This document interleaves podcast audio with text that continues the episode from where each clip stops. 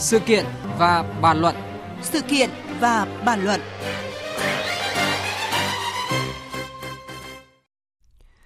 Sáng nay, Ủy ban dân tỉnh Thừa Thiên Huế họp báo công bố kết quả Hội nghị phát triển du lịch miền Trung và Tây Nguyên năm 2019 vừa diễn ra tại thành phố Huế. Tại hội nghị này, có 18 dự án của 15 nhà đầu tư được trao quyết định chủ trương đầu tư với tổng vốn đăng ký là hơn 28.100 tỷ đồng. Ký 4 biên bản hợp tác chiến lược và diễn ra nhiều cuộc tiếp xúc giữa lãnh đạo các địa phương và doanh nghiệp, doanh nghiệp và doanh nghiệp nhằm tìm kiếm cơ hội liên kết kinh doanh và đầu tư. Riêng tỉnh Thừa Thiên Huế đã cấp quyền địa, ờ, quyết định chủ trương đầu tư cho 4 dự án với tổng vốn đăng ký là hơn 13.000 tỷ đồng, chiếm gần 1 phần 2 trong tổng số vốn đăng ký của 18 dự án đầu tư vào miền Trung và Tây Nguyên lần này.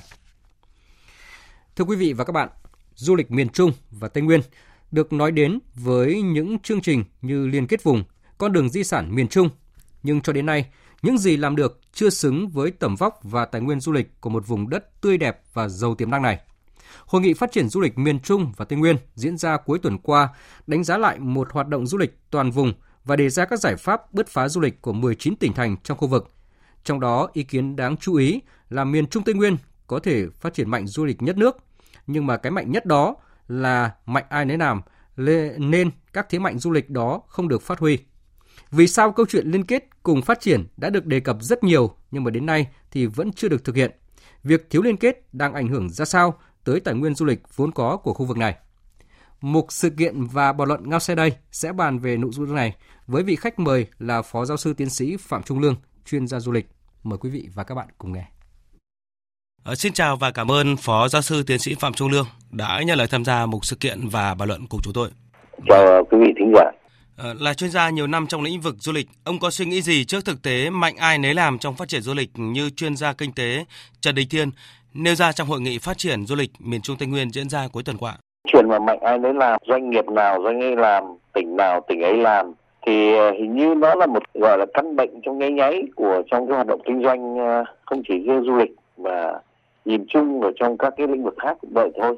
Theo tôi thì nó bắt nguồn từ một à, bản năng trong kinh doanh thôi. Nghĩa là tỉnh nào thì cũng biết tỉnh đấy nghĩa là cái tính tính địa phương chủ nghĩa nó ăn rất sâu vào trong các cái hoạt động kinh tế. Cho nên cái hiện tượng đấy là rất phổ biến à, trong du lịch từ xưa cho đến nay việc mà thiếu liên kết thì nó không chỉ gây ra cái sự chồng lớn lên nhau, mà nó còn gây cái sự tốn kém nhất định. Tức đơn giản như lấy cái ví dụ như là về trong cái quảng bá xúc tiến du lịch chẳng hạn. Khi mỗi địa phương cử một đoàn ra nước ngoài quảng bá hình ảnh địa phương mình, thì ờ, ngay lập tức địa phương bên cạnh ngay tháng sau thôi, cử một đoàn ra nước ngoài, ví dụ đi Mỹ chẳng hạn hay châu Âu chẳng hạn, cũng lại quảng bá địa phương mình chẳng hạn trong khi cái đối tác người ta ấy, thì cần một cái nhìn tổng thể thì chúng ta lại thiếu cái điều đó. Vâng và việc mà anh phân tích thì tôi nghĩ là cũng, cũng là rất đúng. Cái chỗ là chúng ta lãng phí nguồn lực cho hoạt động quảng bá thay vì có thể là một chuyến đi cùng liên kết với nhau cùng nhau quảng bá với cái vùng. Trong vùng đó thì có tôi. Thì câu chuyện đó nó sẽ hạn chế được cái lãng phí về mặt uh, vật chất trong cái hoạt động quảng bá. Vâng, đó là câu chuyện quảng bá chỉ một cái ví dụ rất nhỏ thôi.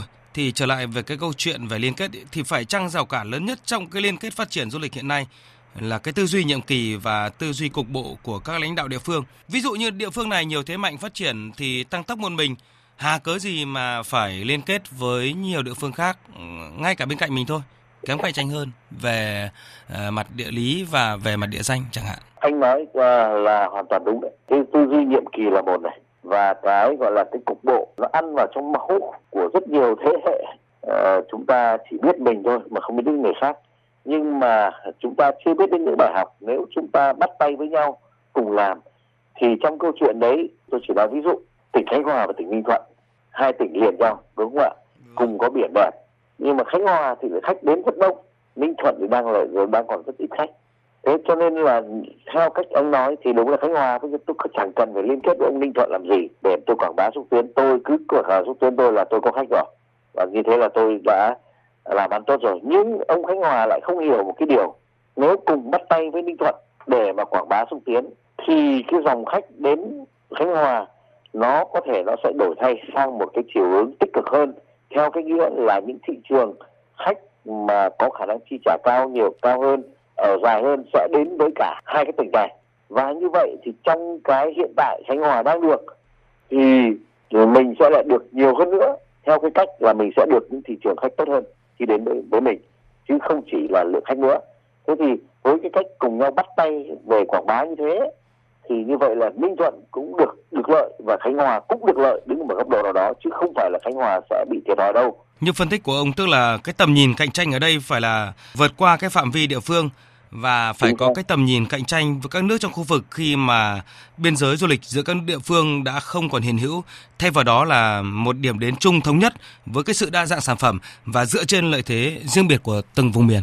Chính xác như thế đây ạ. Nếu mình tư duy và mình à, nghĩ được điều đó, đặc biệt là các người lãnh đạo nghĩ được điều đó, thì tôi nghĩ là hoạt động du lịch của từng địa phương một sẽ tốt hơn lên rất nhiều và từ đó nó tạo cái hiệu ứng làm cho du lịch Việt Nam mình bứt phá lên được rất là nhiều. Tôi nghĩ rằng là cái tầm nhìn của lãnh đạo của các địa phương ấy có cái tầm nhìn đó, nhưng mà vì sao họ không thực hiện như vậy?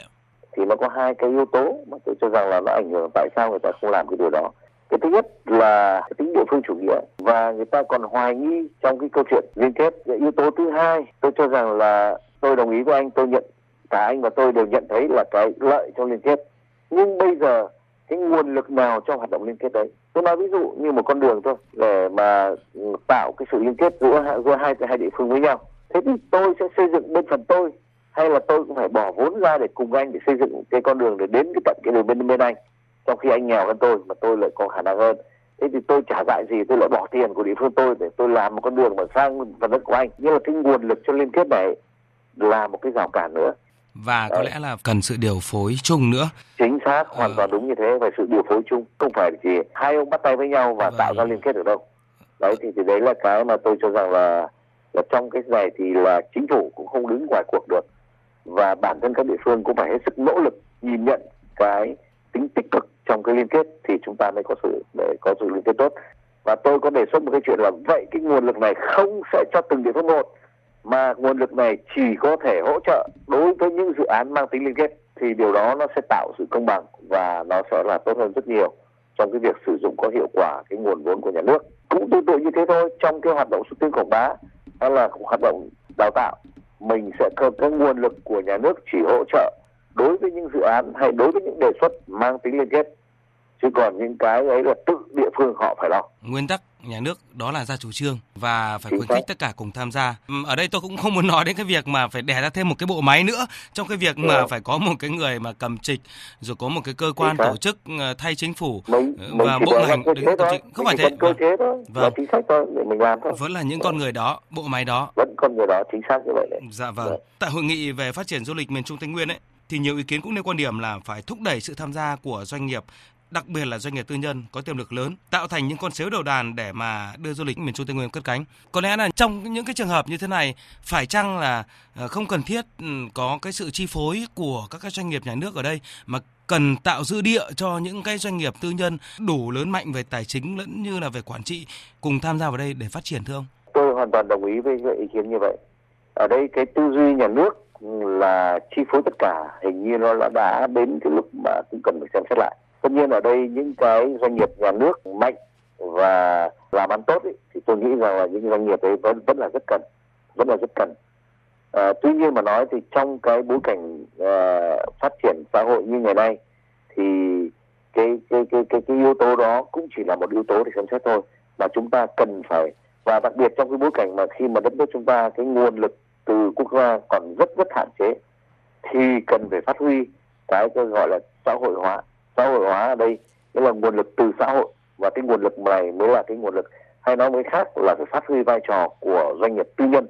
Cái khối tư nhân là cái khối sẽ quyết định bởi vì cái tiền người ta bỏ ra thì bao giờ người ta cũng quản trị tốt nhất. Đấy, chứ còn cái tiền như là tiền chua tiền của nhà nước ấy, thì dù cái chỉ là rơi vào những cái người quản lý mà thực sự có trách nhiệm thực sự tâm huyết với sự phát triển của đất nước thì người ta sử dụng mới có hiệu quả được. Chứ còn nếu không thôi thì tôi nghĩ là cái tính hiệu quả nó sẽ rất là thấp một lần nữa xin cảm ơn Phó Giáo sư Tiến sĩ Phạm Trung Lương với phần bàn luận vừa rồi.